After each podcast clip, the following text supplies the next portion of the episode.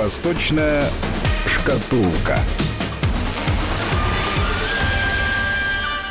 И я с удовольствием приветствую здесь студию автора и ведущего этого цикла Алексея Маслова, руководителя школы востоковедения научно-исследовательского университета Высшей школы экономики. Алексей Александрович, здравствуйте. Здравствуйте.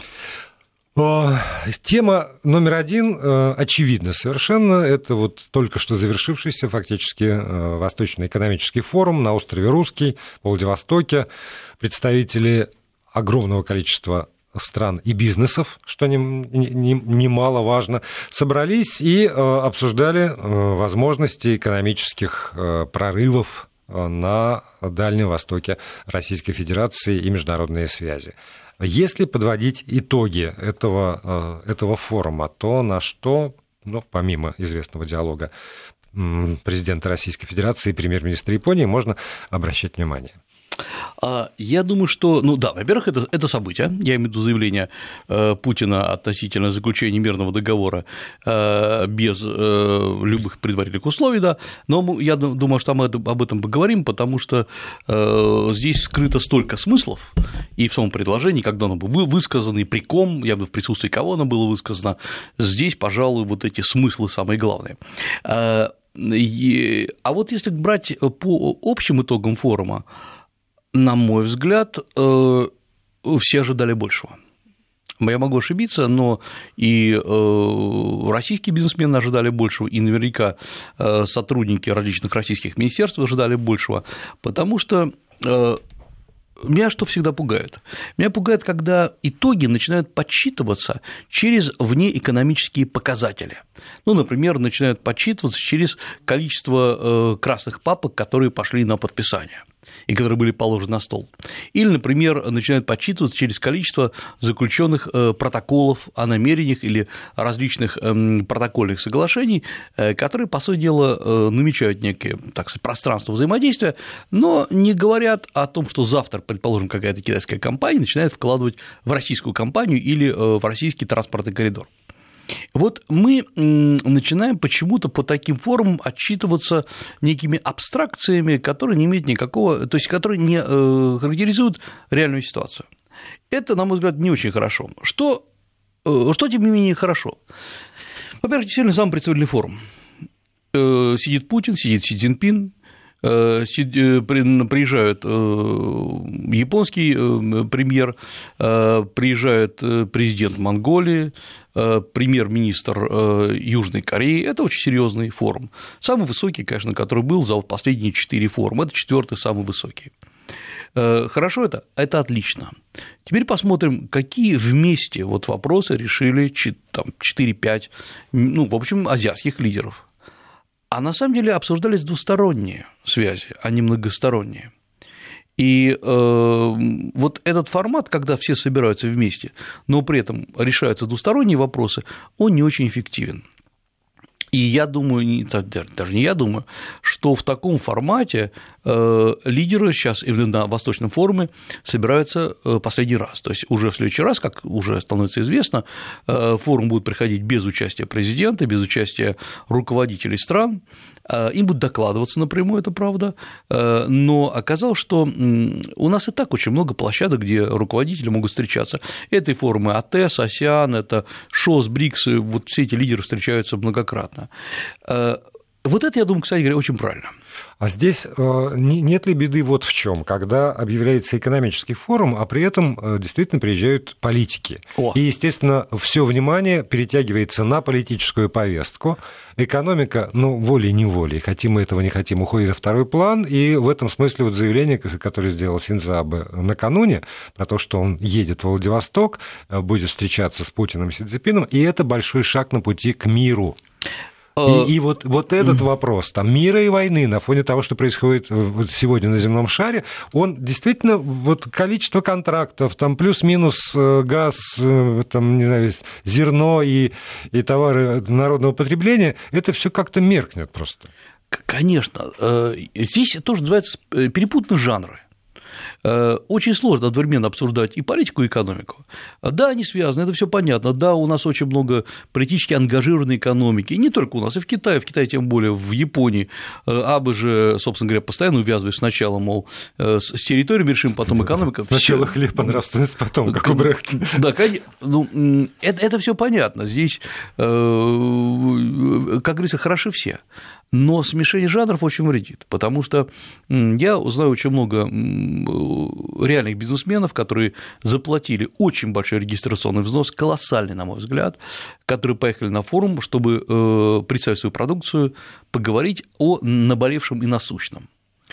И оказалось, что это реальные бизнесмены, которые своей головой пробивают очень-очень сложные контракты и с Китаем, с Японией. Я знаю очень много китайских предпринимателей, которые вкли... вклинились в вот эту гигантскую делегацию Си Цзиньпина, приехали во Владивосток, сняли за очень большие деньги гостиницу, остановились в том числе и вот в гостевых домиках, гостевых номерах Дальневосточного федерального университета. Это, это не гостиница, очень приличные номера, но это все же не гостиница. Но заплатили они, я так понимаю, раз, да что, я понимаю, что раз в десять больше, чем реальная стоимость. Они пошли на это, потому что они хотели поговорить о бизнесе. Но когда присутствуют такие мировые лидеры, там не до бизнеса, там до того, как хорошо презентовать себя, потому что руководители круглых столов, которые в конечном счете докладывают на самый верх, министры, федеральные министры, министры региональные, они все работают только на одно лицо, на своего руководителя, и опять-таки не только на руководство российское, точно так же отчитываются перед Си Цзиньпином, это такая же общая ситуация. Вот поэтому политический фактор присутствия такого, таких капитанов мирового, мировой политики, оно, по сути дела, закупорило все ходы для бизнеса. И, на мой взгляд, вот эта проблема, она не сегодня возникла, она возникла еще, на мой взгляд, на прошлом форуме, когда очень много деклараций. Точно так же, например, было представлено несколько концепций с российской стороны, с китайской стороны, которые вот были, они были представлены на форуме и были написаны в отрыве вообще от какой бы то ни было реальности, например, о необходимости, о общей судьбе России со странами Азии, о том, что у России, Россия переживает те же самые циклы, что и Азия, у России такие же этнические стереотипы, как у Азии. Ну, во-первых, я понимаю, что это писали не специалисты, я имею в виду по азиатским проблемам, потому что никакой общей Азии просто не существует. Это у нас, для нас есть такая Азия общая, а вообще-то в реальности есть Китай, есть Япония, есть Малайзия, есть Индонезия, это абсолютно разные страны. Да, есть очень много общего, но, скажем, свести, предположим, китайскую культуру к индонезийской, ну, нельзя никак. И уж экономические интересы. И экономические интересы, и, и тенденция развития страны. И поэтому никакой общей судьбы у России с Азией быть не может, потому что никакой общей Азии нету. Это в обиходе можно поговорить. Я не помню, говорили мы об этом или нет. Например, в китайском, японском, корейском языках слово «Азия» долгое время просто не существовало. И да, вот если спросить, где вы живете, вот как по-китайски будет Азия? Я принесу по-китайски, и вы поймете, почему оно так звучит. Ясия. Это транслитерация слова Азия. Потому что когда Китай… Это та же самая история с японским языком, с корейским. Нет, подождите, а остальные части света, они как-то обозначают же? Нет, нет, потому что, в принципе, когда развивался Великий Китай, именно как Китайская империя, Китай действительно предполагал, что есть центр мира. Вот это другая история. Он централен, есть окраины империи и окраины региона. Какие-то дальше, какие-то ближе. Например, та же самая Монголия до присоединения к Китаю, она была ближними варварами. Варвар – это неплохое слово, это просто люди, которые не говорят на китайском, которые не знакомы с китайской культурой, но при этом они могут постепенно окультуриться, и, в общем, для этого надо изучить китайский язык, есть палочками ходить, там, запахивать халат на левую сторону, а не на правую, как делали вот, там, кочевники и так далее. Вот это, да, Россия была дальними варварами, и поэтому Китай никогда не думал, что он живет в какой-то Азии, и Япония не думала, что она живет в Азии. Пришли европейцы и сказали: ребята, есть Азия, есть Европа, Европа по-китайски будет «оуджоу», что есть транслитер… «Оу» – это звук «ер», Да. Ну, я так услышал, они так транслитерировали.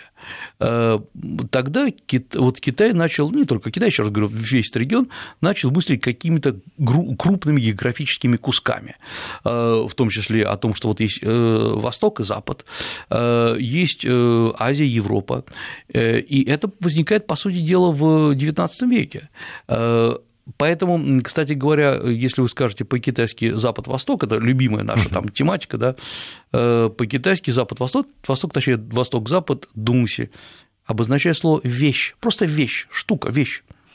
Почему? Ну, потому что вещь – это все, что с запада на восток вот валяется на улице, все, что там мы видим слева направо, это вот все вещи.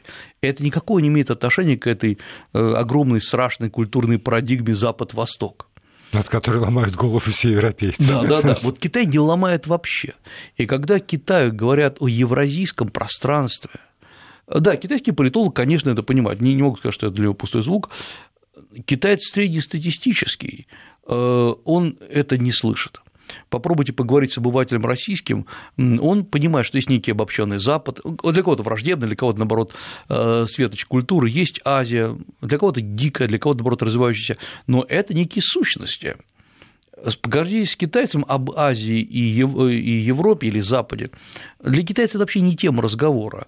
Он может поговорить о севере-юге. В Китае, в Японии географическое разделение идет по север-юг, а не запад-восток.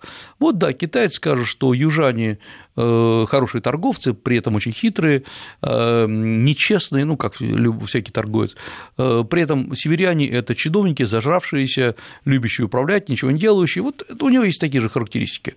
У нас такого нет разделения на юг и на… вот именно такого на юг и на север. И вот поэтому, когда Россия вдруг выходит с какими-то концепциями на Китай, на Японию, на Корею, вот подобными, это вещи не референтные вообще для него. Если бы мы обсуждали это на научной конференции, и это вопрос другой, это там наша игра сознания.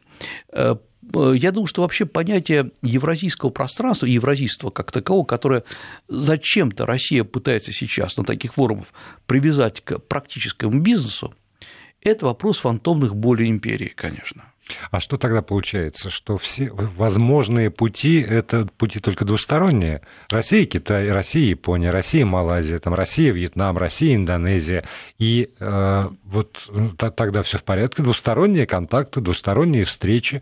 А, нет, не совсем. Я поясню. Во-первых, если мы говорим о реальном бизнесе, о поставках, о проектах, это либо двусторонний, либо, например, может быть, трехсторонний. Трансграничный проект, три, три страны смыкаются и что-то вместе строят. Это нормальный бизнес, потому что мы разделяем капиталовложение, смотрим, куда мы будем все это реализовывать, ну и нормально все пошло. Но иногда страны, крупные империи начинают строить вот эту глобальную мегаимперию. Она может быть в разных странах по-разному. Я напомню, что было у нас такое понятие страны социалистического содружества. Это, по сути дела, и есть мегаидея. Конечно, честно говоря, не очень. Стран социалистического содружества туда входил, я напомню, я всех не буду перечислять, но, например, с одной стороны у нас входила туда Чехословакия, которой нет сегодня как государства, входил Советский Союз, которого нет как государства, и э, входил Вьетнам, ну, в данном случае Северный Вьетнам. Исторически или цивилизационно вьетнамец похож на чеха? Конечно, нет. Но в своем стремлении к социализму, как мне объясняли в, с молодых ногтей, да, да, да, как, вот, как в христианстве нет ни иудея, ни эллина. Да, да, да. И мысль апостола Павла, да, все, все, все правильно, потому что для… это, собственно говоря, есть псевдо-квазирелигиозная идея, я имею в виду идея социалистического сотрудничества, потому что я обращаю внимание, что тогда же мы создали другую квази-идею страны капитализма. Угу. Они себя так и не называли, честно говоря. То есть страны капитализма, поскольку любое такое сообщество должно иметь в себе антитезу. И, ну, иначе непонятно, как мы сами себя идентифицируем. И вот этот момент, на этом моменте вообще держалось все. Это был момент культурной идентичности, что мы не одиноки, что вьетнамец, с одной стороны, и лаосец, там вот там где-то совсем внизу на карте, и даже индонезиец времен Сукарта, и, с другой стороны, поляк, чех и болгарин, вот мы все едины, а есть еще поддерживающие нас Гондурас и другие. Что их объединяло? Да, якобы стремление к социализму. Объединяло ли это людей на психологическом уровне? Нет. Давайте честно говорить, возвращаясь к чехам, ну, поскольку мы о них говорим, это не как пример, они вряд ли себя идентифицировали как с вьетнамцами, то есть они не думали о них. Ну и распад Советского Союза, в общем, продемонстрировал, что далеко не все, даже внутри этого государства, совсем не квазигосударства, себя считали едиными. Да. Абсолютно правильно. И, а вот теперь посмотрим, что сейчас Китай предлагает, и это крайне хорошо проявилось. Мы сейчас говорим, казалось бы, о таких теоретических аспектах, а вот практический аспект. Я в Пандан смотрел, так же получилось, китайское телевидение, поскольку он чуть раньше транслировал ВЭФ, выступает Си Цзиньпин и выступает Путин, это вот общий зал. Значит, Путин говорит об очень конкретных вещах. Он много раз произносит слово «инвестиции». То есть вот он, по сути дела, призывает, вот давайте переходить к конкретным проектам. Это абсолютно правильно. Это такой жесткий, может быть, даже крайне жесткий, но я понимаю, что другого их-то не было, подход, что давайте говорить о конкретных проектах. Выступает Си Цзиньпин и говорит об общих глобальных трендах, говорит о том, что главное трансграничное сотрудничество, где мы должны развиваться, ни одного конкретного слова. Это речь, ну, мы понимаем, что это не речь позднего Брежнева, да, где вот он просто, главное, чтобы он вообще выстоял это время, а это речь серьезного политика, который не хочет вообще говорить о мелкой конкретике, это пускай вот, вот эти вот другие страны. И оказывается, что Си Цзиньпин просто он приехал с другими идеями. Он еще раз озвучил китайскую позицию. Создание того, что Китай, собственно, называет страны, сообщество стран единой судьбы. И вот это еще раз подчеркну, это опять-таки квазисообщество, потому что Китай почему-то считает, что есть единая судьба у Китая и у стран Центральной Азии, и у тех, кто вообще присоединяется к концепции «один пояс, один путь», это единая судьба. Это не так.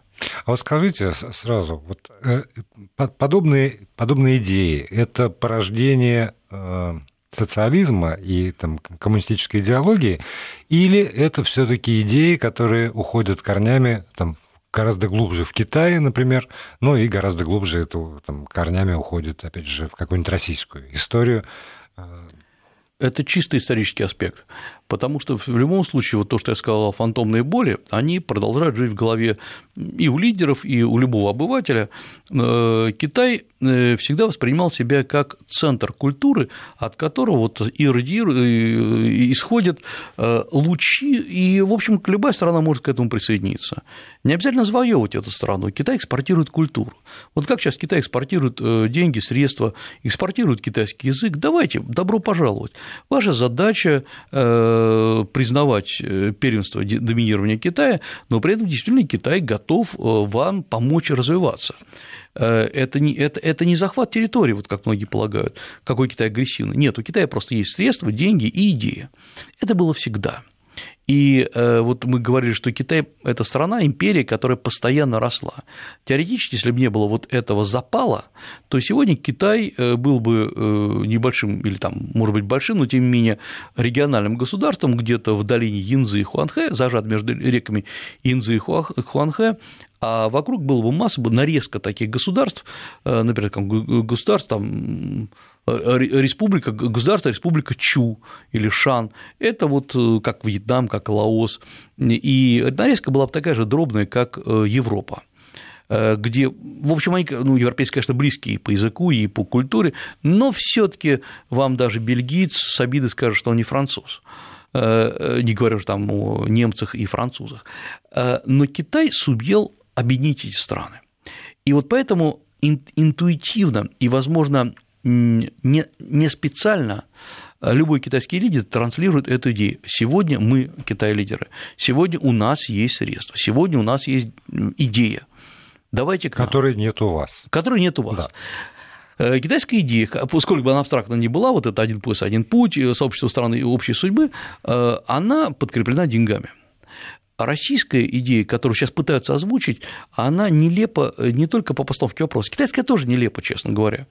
Но ведь когда страны же привыкли как?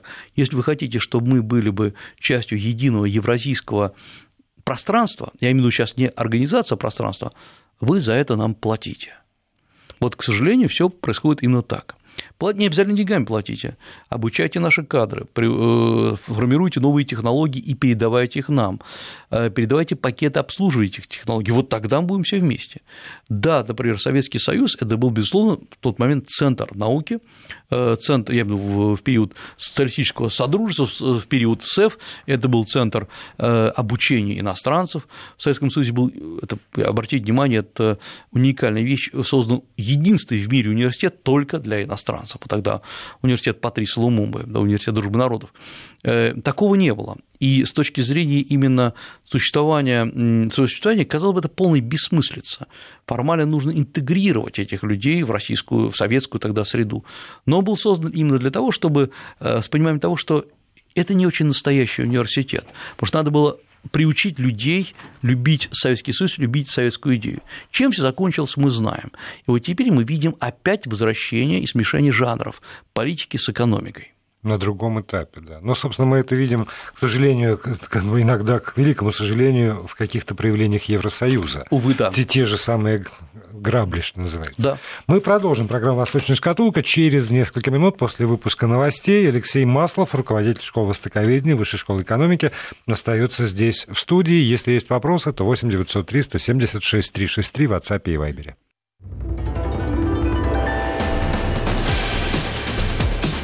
Восточная шкатулка. Продолжаем программу. Алексей Маслов, руководитель школы востоковедения, научно-исследовательского университета Высшей школы экономики, здесь в студии. И вот есть все-таки оптимистическая новость, Алексей Александрович.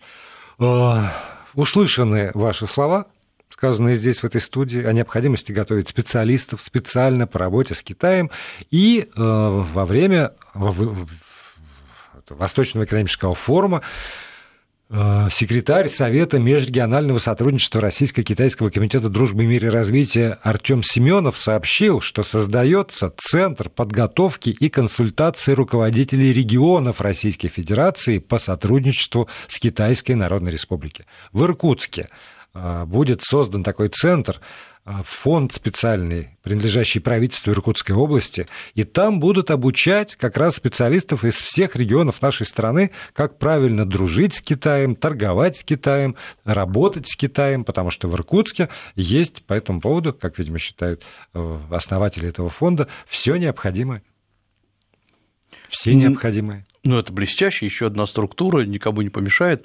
Статистика такая у нас. Значит, у нас сейчас в России существует более десяти крупных ассоциаций делового сотрудничества с Китаем, таких фундаментальных, больших, и около более ста региональных, не крупных, и, как говорят сами участники этих организаций, эффекта от них почти никакого нет. И не потому, что они бездельничают, а потому, что опыта нету. Работы. Значит, ну и создается еще одна организация. Это здорово, ничего в этом плохого нет. Вопрос в этом случае задается такой: какой предыдущий есть опыт в Иркутске подготовки экспертов мирового уровня по работе с Китаем? Покажите их, давайте посмотрим, какие есть у вас уникальные наработки в подготовке, где эти эксперты работают, и тогда можно говорить, потому что центры создаются постоянно, не только по работе с Китаем и по работе с Японией. К сожалению, потом мы видим через год, через два, что количество экспертов и больших, и небольших, и центральных, кстати, федерального уровня, и региональных, в регионах есть, кстати говоря, очень отдельные ребята, вот это все одни и те же люди. Потому что, чтобы быть экспертом, его нельзя просто посадить и подготовить, или сделать ему программу. Вот представьте, мы обучаем востоковедов, совокупно востоковедов, которые знают и, и бизнес, и предпринимательство, знают и восточный язык, знают и историю, знают вот целый ряд вопросов философско-культурных, о которых мы говорим, мы обучаем их шесть лет. И далеко не все из них при такой интенсивной подготовке оказываются грамотными людьми. Ну, потому что вот Восток очень сложный. И в этом плане, я думаю, что надо начинать не с, подготов... не с создания очередного центра какого-то, а с постановки задачи на федеральном, не на региональном, а на федеральном уровне давайте разработаем программу вообще подготовки специалистов, пускай на конкурентной основе, между там целым рядом университетов или центров, о подготовке специалистов по работе с Азией. Не, не, я не говорю сейчас с азиатскими рынками, а с Азией вообще. А вот видите, и тут вы сами опять говорите «Азия вообще». И для нас это Азия вообще, потому что ситуация такова, что есть, например, общие процессы, которые идут, есть частные процессы, ну, например, у нас не могут, я не могу представить, чтобы у нас человек одновременно учился бы и Китаю, и Японии. Японии. Он может, конечно, вместе изучать и тот, и другой язык, но какой-то будет профилирующим. Не бывает вот для, даже для специалистов Азии вообще. И вот это главный момент, который мы часто сейчас даем, который, кстати, проявляется на Восточном форуме. Послушайте, вот в России готовится ежегодно почти пять тысяч человек со специальностью востоковедения. Приблизительно столько же, если не больше, зарубежное регионоведение. Где они? Вот где эти люди, которые готовятся, кто их готовит? Да, я знаю, есть несколько очень сильных центров, это, безусловно, подготовка на базе эм гэ у, ну, там Высшая школа экономики очень сильно готовит, очень неплохо готовят некоторые региональные вузы, но это единицы. Поэтому просто создать еще одну структуру из столь же непрофессионально подготовленных людей, это мы приходим все к вот к тому же самому. Потому что рассуждать, а проводить, кстати, я интересно почитал, не я, точнее, а мои студенты, они почитали очень интересную вещь. За, вот, за лето, вот сейчас мы у нас мы в сентябре живем, за лето в России прошло, вдумайтесь в эту цифру, двадцать, двадцать, там, по-моему, два крупных российско-китайских форума бизнесменов, бизнеса по крупным городам России. Мы не знаем просто, что там в небольших происходило. Это Питер, Москва, где садились бизнесмены, друг другу рассказывали, как они живут. А еще они посмотрели, каково, каковы итоги вот этих обсуждений. Оказалось, что итогов-то не очень много. Протоколы том, о намерениях? Даже и протоколов нету. Часто это сводится к тому, что приходит человек, неважно, это китаец, русский, он рассказывает, вы знаете, я руководитель такой-такой-то фирмы или банка, я готов с вами сотрудничать, мы самые крутые, мы самые лучшие, у нас такая-то продукция. Он представил, презентовал сам себя. Это можно прочитать и на сайте. Никакого отношения к взаимо, так сказать, опылению это не имеет. Потому что что имеет? Это когда мы берем российского бизнесмена, точнее не его, а, возможно, специальную группу из крупной компании и говорим, ребята, за день, за лекцию мы вас не подготовим, давайте будем честны. Давайте мы поймем, что вы сталкиваетесь не просто с инвестиционным климатом, это и без нас можно прочитать, вы сталкиваетесь с особой бизнес-психологией, поэтому будем сейчас шаг за шагом в нарезку обучать, как общаться, как позвонить, как поговорить, как сесть, как вести деньги, как вывести обратно деньги, как, откуда могут быть риски, на чем теоретически могут обманывать, где вы, наоборот, можете сами немножко схитрить, не нарушая закон. Это огромная-огромная система. И вот вы готовы, это на самом деле ну, два года упорной подготовки при наличии какого-то бизнес-опыта, потому что говорить это людям, которые вообще не общались с бизнесом или с Востоком, бессмысленно. То есть просто так взять даже студента вашего выпускника, вместо того, чтобы им обучаться этому делу, не решение проблемы. Это... Студент, который пришел со школьной скамьи и это... там просто отучился. Это лучше, чем ничего, понимаете? Ведь есть один парадокс, который мы сейчас замечаем. Это то, что, например, вот есть запрос в специалистах по взаимодействию со странами Азии. Я сейчас говорю, не обязательно это экономическое, не обязательно торговля, это может политическое взаимодействие, культурное, это понимание процессов, то есть вот как сегодня, на каком уровне мы находимся, как они нас воспринимают. И вот мы видим, что, что вообще, кого готовят. Мы видим, готовят специалистов, я ничего не хочу сказать против их специальностей, по древнему миру, по древним странам, по древней Индии, по традиционному Китаю, по ассириологии, по Ирану, которого уже не существует. И эти люди потом будут искать себе работу. Это очень здорово, как бы воспроизводить старую, старое востоковедение девятнадцатого века, которое, да, ну, оно очень увлекательное, скажем, история Древней Ассирии, это одна из самых, наверное, может быть, увлекательных, полных загадок специальностей, но это должно идти, на мой взгляд, за счет студента, а не за счет государства. Государство сейчас требует других специалистов. Но академическая наука. Это, это сравнение теоретической физики уже. Академическая наука в любом случае имеет некую имплементацию. Это не значит, что человек должен тут же пойти. Это, да, мы обучаем не грузчиков, вот навык, да, грузить. Мы обучаем не бухгалтеров и не операционисток в сберкассах. Но ведь, чтобы обучать, вообще понимать общие процессы, нужно иметь очень широкий спектр. Я поясню. Если востоковед, не только востоковед, просто это то, что мне ближе, но в целом это и к востоковеду относится тоже. Или он хорошо обучен, если он понимает тенденции, если он понимает методологию подхода, его ориентировать на практический аспект, скажем, на бизнес, или, наоборот, ориентировать на работу в аналитическом центре или, например, на работу в архивах для обработки текстов, это вопрос небольшого времени. Но если он замкнут на небольшую специальность, как, кстати говоря, это было в девятнадцатом веке, в двадцатом веке, когда само по себе изучение, например, китайского языка, это было достижением, а расшифровка иероглифов там Шампольоном, ну, это было просто мировое открытие.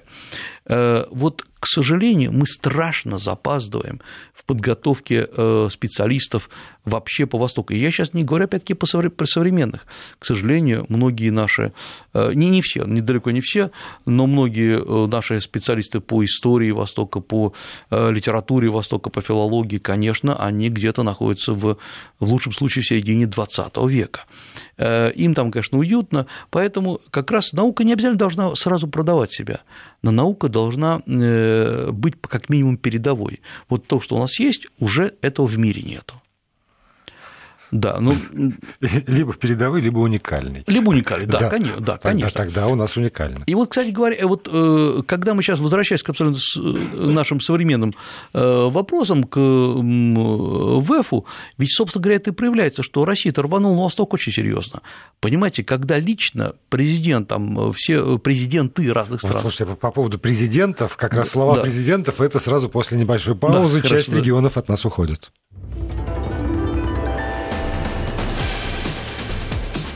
Восточная шкатулка.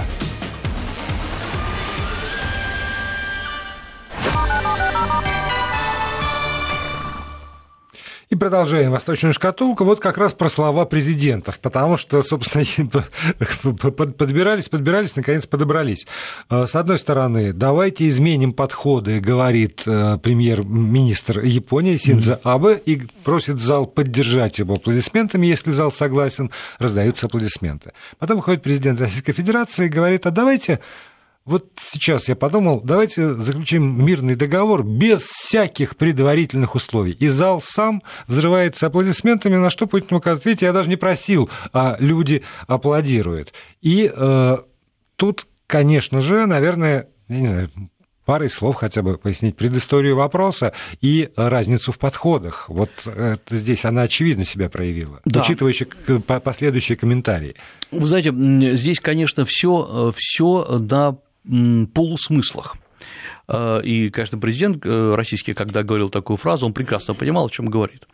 И чтобы как бы вот я, я начну с конца, потому что, когда он говорит, что заключить мирный договор без предварительных условий, это значит, мы снимаем опять с повестки дня то, о чем мечтает Абе, и, наверное, он спит и видит, передачу островов. То есть тем самым он сказал, мы заключаем мирный договор, а острова потом. Это, по сути дела, вытереть ноги о всю японскую политику последнего времени. И не только политику, в Японии тоже есть разные крылья, например, есть очень жестко, там, вот, скажем, МИД Японии очень жесток по этой позиции, он вообще жесток по любым попыткам, ну, так же, как и наш МИД, попыткам хоть в чем то объединить Японию и в ужасах Второй мировой войны на территории Китая, и вот по Курильскому вопросу.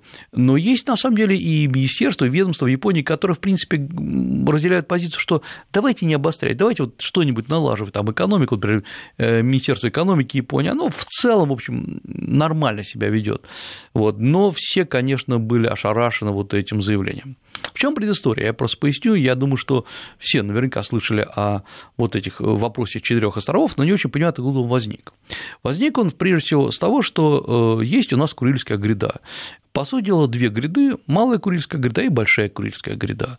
Вот известный остров, который, группа островов, которые, на которые претендует Япония, Хабамаи – это группа островов, собственно, Малой Курильской гряды. Они всегда были, и впервые, как опять-таки подтверждают исторические записи, на них наткнулись именно японцы, плавая. Это было в середине семнадцатого века. Потом голландские мореплаватели, которые во многом базировали, там де Вриз, которые плавали в этом, в этом регионе, обследовали острова, в том числе и северную часть их. Ну, а потом русский путешественник и открыватель атласов наносит эти острова на карту, и в конце концов Екатерина вторая объявляет их русской территорией. Поэтому формальная фиксация происходит с российской стороны. Дело в том, что, в принципе, вот первое как бы формальное обобщение, ну вот, собственно, за счет Екатерины в тысяча семьсот восемьдесят шестом году, если не ошибаюсь, это вот первый акт, когда острова объявлены русскими. Японцы... И вообще чьими, чьими, ну, чьими бы то ни было, да, да. да. Японцы с этим со всеми соглашаются, и почти там сто лет идет вот такой, Япония прибывает на южной части Курильских островов, Россия на северной, и в конце концов Симонсекский трактат, договор тысяча восемьсот пятьдесят пятого года, он разграничивает острова, соответственно, северный и южный, получается, русский и японский, причем все очень недовольны, но это вообще тысяча восемьсот пятьдесят пятый год, это вообще первый договор между Россией и Японией о торговле и территориальном размежевании. Он сыграл очень большую роль, потому что, ну, он дал какой-то толчок. До этого с Японией пытались много раз договориться, очень неудачно, и, например, там даже был задействован такой очень известный, почти уже фольклорный персонаж сегодня, как граф Рязанов, это тот, который вот Юнона и Авось, угу. он же был послом, формально был послом России в Японии до того, как отправился в русскую Калифорнию, но Япония, он как бы… это неправильный абсолютно термин юридический, он был наполовину послом, в том плане, что Япония его не приняла. Он был, он был послан, но не принят. Но не принят, да. То есть, как мы сегодня сказали, агриман не был дан с японской стороны.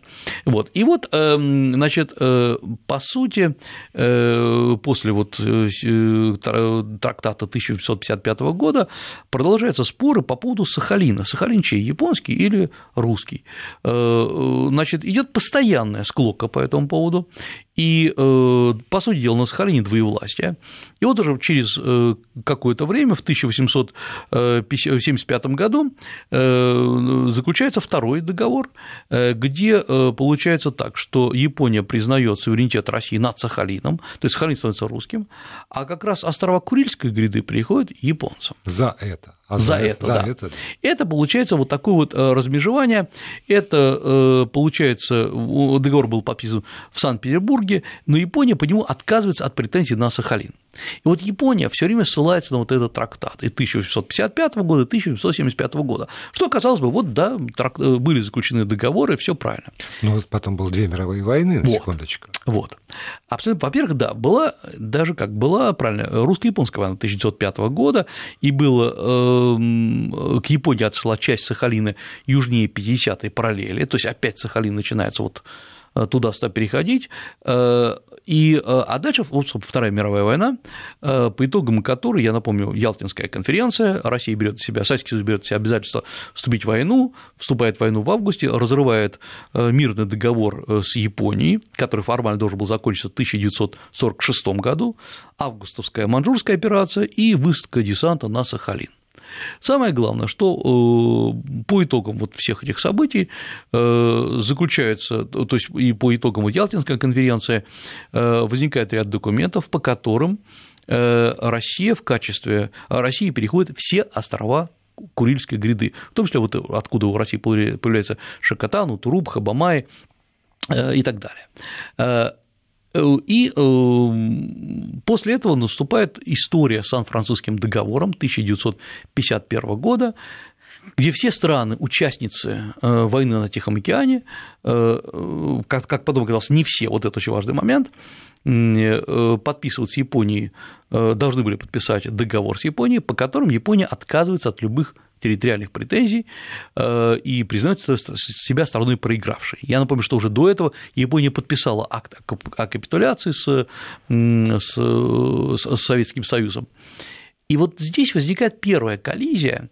Во-первых, коллизия заключается в том, что Япония отказывается от территориальных претензий, но, например, не говорится в чью пользу она отказывается? И Россия, и Советский Союз говорит, мы не будем это подписывать. И, во-вторых, как оказалось, Китай не присутствовал, КНР, который был победителем, он не, не, не присутствовал на этой конференции, поэтому Сан-Франциский договор проваливается. И вот, наконец, возникает, возникает совместная декларация тысяча девятьсот пятьдесят шестого года, немирный договор, по которому страны признают, что прекращается состояние войны, но это немирный договор, и там намечается, что в случае подписания мирного договора Японии отходят два острова, и договор ратифицируется. Но в шестидесятом году, когда Япония подписывает договор с США, Советский Союз говорит, нет, так дело не пойдет, потому что как? Мы не для того с вами собираемся дружить, чтобы под боком была база американцев. Да, да, абсолютно правильно. И вот, собственно говоря, из-за этого договор не был, не, не вступил в силу. Потом мы сейчас возвращаемся к этому вопросу. Долгое время Советский Союз и потом Россия не признавала, а вот сейчас японцы понадеялись, что вот-вот будет передача, и вот заявление президента, увы, ребята, все без всяких дополнительных условий. Обсудим в следующих выпусках программы.